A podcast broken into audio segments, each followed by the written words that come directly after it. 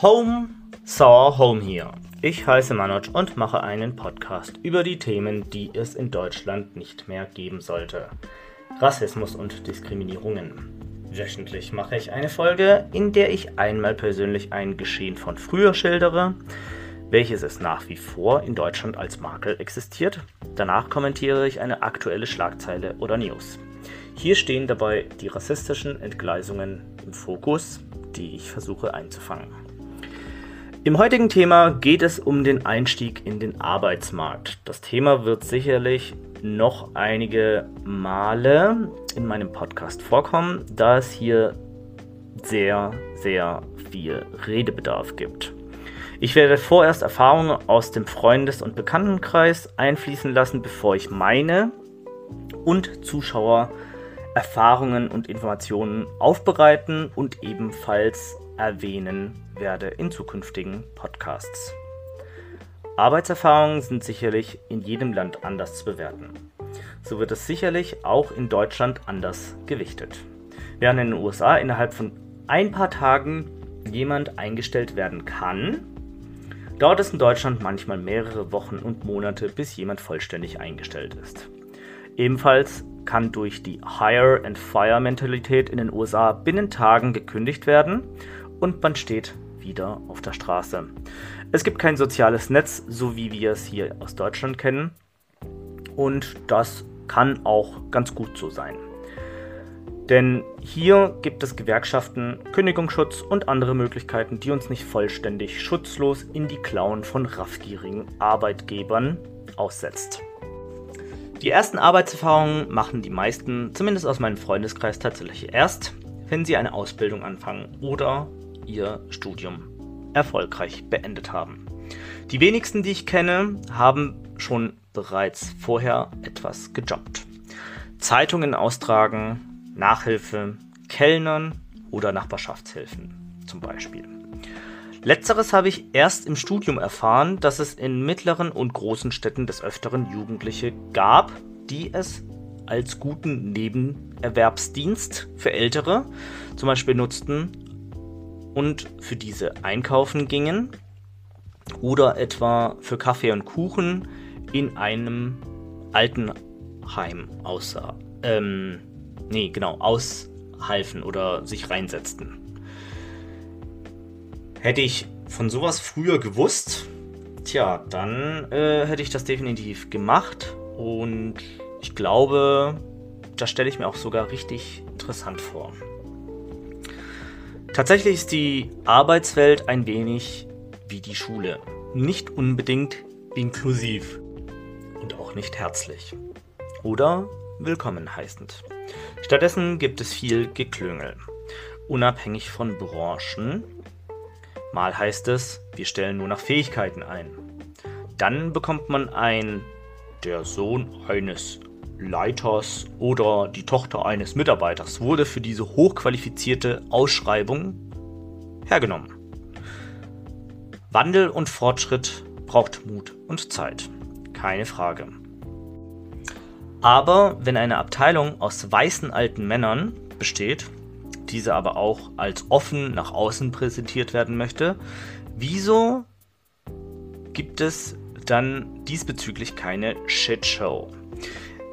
Denn das trifft ja nicht immer so zu, wie man es gerne hätte. Und man sieht das ja nicht allzu wenig,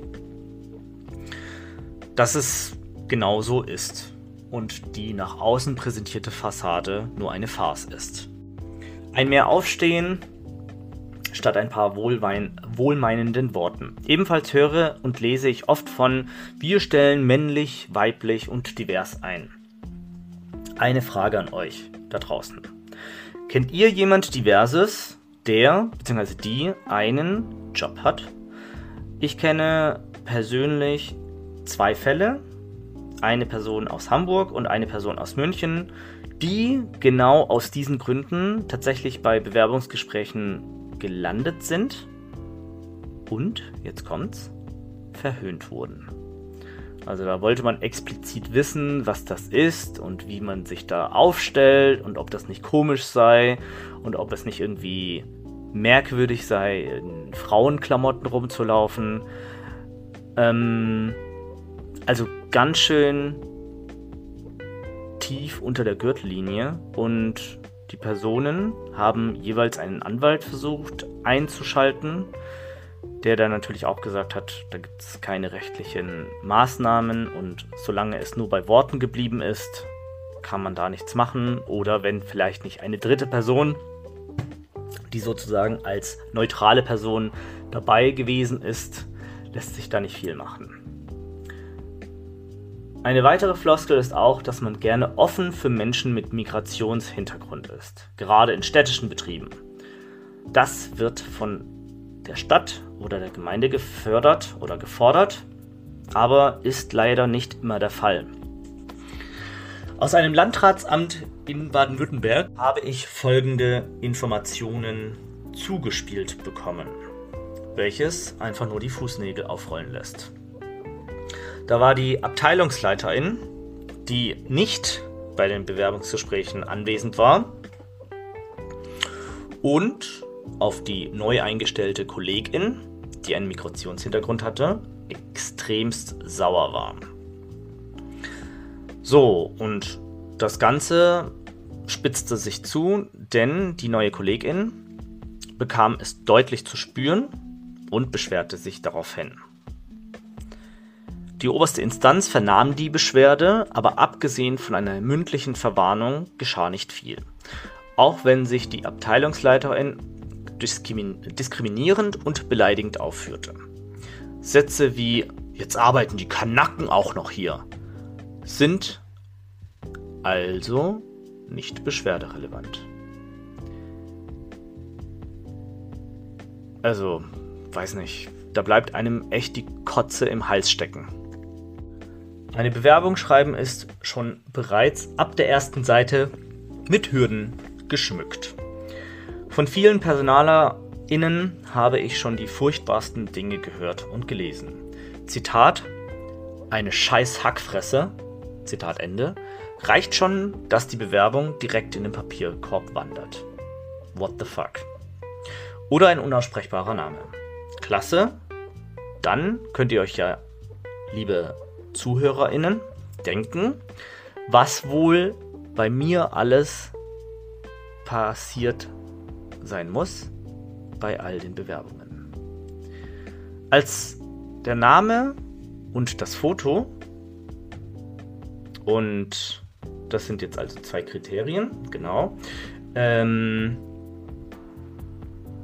genau, Entschuldigung, ich bin jetzt gerade äh, durcheinander gekommen. Äh, genau, diese zwei Kriterien, eine gut ausgebildete Frau mit Kopftuch, sind in diesem Fall ausgeklammert. Also kann man noch so gut ausgebildet sein, das bringt alles nichts, denn der Name und das Gesicht spielen eine absolut krasse und ausschlaggebende Rolle in Deutschland. Es gab auch eine Studie, bei der man eine generische Person nahm, die Person mit zwei verschiedenen Namen, einmal mit Claudia und einmal mit Aische, und diese Person mit drei verschiedenen Aussehen versah. Die Aische hatte einmal ein Kopftuch und einmal sah sie genauso aus wie Claudia. Ähm, diese drei fiktiven Personen haben denselben Lebenslauf. Außer des Namens und einmal des Kopftuches ist es die exakt selbe Person. Während Aische ohne Kopftuch ein Drittel weniger Antworten erhielt als Claudia, bekam Aische mit Kopftuch über 50% weniger Rückmeldungen als Claudia. Und das ist jetzt nur eine Studie und das spricht bereits schon Bände, wenn ihr mich fragt. Als das, ja, als wäre das nicht schon schlimm genug, hat sich noch traurigerweise nicht viel in den letzten Jahren geändert. Diese Studie ist, glaube ich, schon über fünf Jahre alt. Auch eine kleine Geschichte, die ich zum Besten geben möchte, ist folgende. Ich habe vor einigen Jahren, als man entschied, das ist glaube ich auch fünf oder sechs Jahre her, dass man, in, dass man den USA gleichziehen möchte, eine Bewerbung ohne Foto verschickt. Daraufhin habe ich dann einen Monat später beim Unternehmen angerufen und hakte nach, an welcher Stelle sich gerade meine Bewerbung im Prozess befände. Daraufhin fragte die Dame sehr verwundert und meldete mir zurück. Hören Sie her, guter Herr, Sie brauchen sich nicht zu wundern, wieso wir uns nicht zurückmelden. Eine unvollständige Bewerbung bekommt keine Antwort von uns. Und daraufhin habe ich gefragt, naja, was ähm, hat denn Ihrer Meinung nach gefehlt? Und dann hat die Dame am Telefon gesagt, naja, ähm, ein Foto, wenn, wenn Sie das Foto nicht dabei haben, dann ist das für uns unvollständig und dementsprechend wandert das eigentlich sofort in den Papierkorb. Wir melden uns da nicht, also ähm, das ist ja Quatsch, wenn Sie sich da jetzt ohne Foto bemelden. Ähm, und dann habe ich gemeint, ja, gute Frau, ähm, es wurde ja im Sommer entschieden in Deutschland, dass man sich offiziell auch ohne Foto bewerben darf und dass das Foto ab jetzt nur noch optional sei. Dann hat die, die Frau am Telefon gelacht und meinte, tut mir leid, also ich arbeite hier schon seit 20 Jahren, das können Sie Ihrem Backfisch erzählen, das ist ja mal der größte Humbug und wir stellen doch hier nicht die Katze im Sack ein. So eine Frechheit und so einen Quatsch habe ich ja noch nie erlebt. In diesem Fall brauchen Sie sich nicht zu wundern, dass die Bewerbung im Nirvana verschwunden ist. Und nach einem kurzen Tschüss und ohne Gegenfrage hat sie einfach den Hörer aufgelegt. Das finde ich auch extremst. Ja, ich weiß nicht, also an welcher Stelle oder was muss man eigentlich alles über sich ergehen lassen, weil das einfach so eine inhumane und Pseudo-Attitüde ist, die bestimmte Firmen an den Tag legen. Und also es ist wirklich zum Kotzen. Und wirklich, das ist nur der erste Teil. Ich werde irgendwann wieder über Bewerbungen und den Arbeitsmarkt sprechen. Aber bevor ich noch mehr Kotze im Hals haben werde, gehe ich über zum nächsten Thema. Und zwar der Streit zwischen Weißrussland bzw. Belarus und Polen. Es ist aktuell Tagespolitik. Europa, Deutschland und der Rest mühen sich schon wieder erneut ab. Nicht nur, dass es der dritte Winter mit Corona ist und man schon wieder nicht aus den Fehlern lernen kann und möchte, sondern obendrauf der Makel, dass wir uns darüber täglich zu, zu schämen haben werden. Die Geflüchtetenkrise von 2015 ist immer noch nicht vorbei. Wir haben nur die Verantwortung an die umgebenden, unmittelbar an den Grenzen liegenden europäischen Ländern abgegeben. Das sind auch Länder wie die Türkei, denen nichts an ihren Nachbarländern liegt, sondern die aktuell eher imperialistische Züge annehmen. Da Erdogan bereits ein wenig von Syrien ja versucht einzunehmen, vielleicht schon bereits eingenommen hat und nebenbei versucht die Kurdenproblematik im Zuge des Krieges oder Feldzuges irgendwie in diesen Wirren verschwinden zu lassen. Und das meine ich nicht in einem positiven Sinne. Als ob das nicht alles schon super kompliziert und scheiße genug sei, geht es Ganze in eine neue Runde. Menschen aus dem Irak, Syrien und Afghanistan nehmen nun die Belarus-Route, um nach Europa bzw. nach Deutschland zu kommen. Aber an der belarus-polnischen Grenze gibt es wirklich absurde und wirre Scharmützel. Die Geflüchteten werden wie Bauern in einem perfiden Schachspiel hin und her gescheucht, teilweise von privaten Milizi äh, Milizen nebenbei auch noch gejagt. Belarus nutzt die Geflüchteten als Mittel, um die Sanktionen, die Europa gegen das Land verhängt hat, aufzuheben.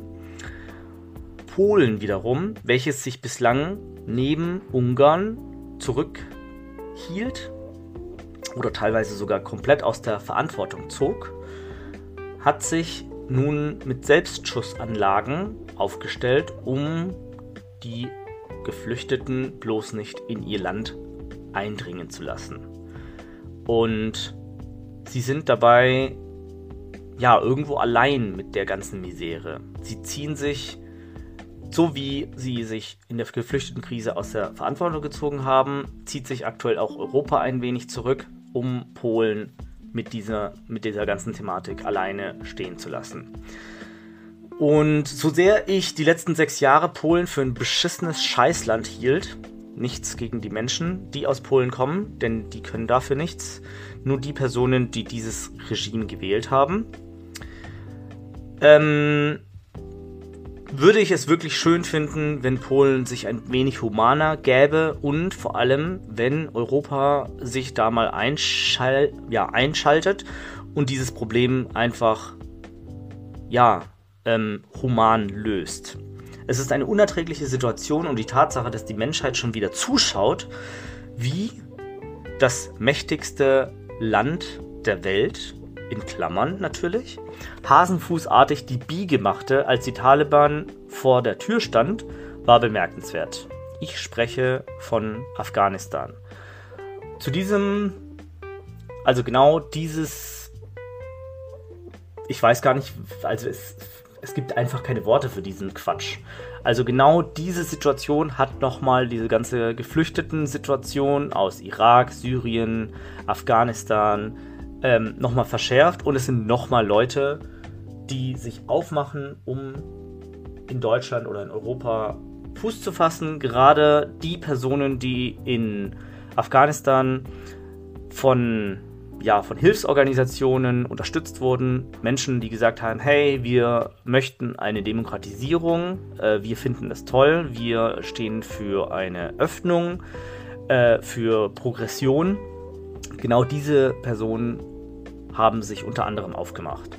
Und wenn diesen Personen nicht eben humanitärer Schutz in Europa gewährt wird, vor allem mit dem Hintergrund, dass Deutschland mitunter eine Allianz einging und in gewisser Weise auch in Afghanistan vertreten war, finde ich es traurig, erbärmlich, dass die Menschen das dort auszubaden haben und die wenigen tausend Menschen, die es sozusagen geschafft haben, ausgeflogen werden, also ausgeflogen werden konnten. Das, ähm, das ist super, super, super traurig. Also, ähm, das sind nur wenige Privilegierte, die es geschafft haben. Die Mehrheit hart irgendwo dazwischen aus oder sind bereits von den Taliban eingeholt worden. Es ist ja schon mehr als belegt genug, dass die Taliban Menschen, die äh, progressiv sein wollen oder eine Öffnung des Landes äh, herbeisehnen äh, mit Todesstrafe, Gefängnis oder sonstigem drohen oder geschweige ausführen. Ja, was wird nun mit diesen Menschen passieren? Demokratie, ist das nur für weiße und privilegierte Menschen oder wie kann man diese Situation deuten? Ich finde es jedenfalls leider ja ein Armutszeugnis in dem Fall. Ich hoffe, euch hat diese Folge gefallen. Bitte abonniert meinen Podcast und haut mir bei iTunes eine Bewertung rein. Bei Instagram könnt ihr mich unter manoj-hsh finden. Über Anregungen und Kritik freue ich mich. Und bis dahin, bleibt geschmeidig und vielen Dank fürs Zuhören und Einschalten. Adieu.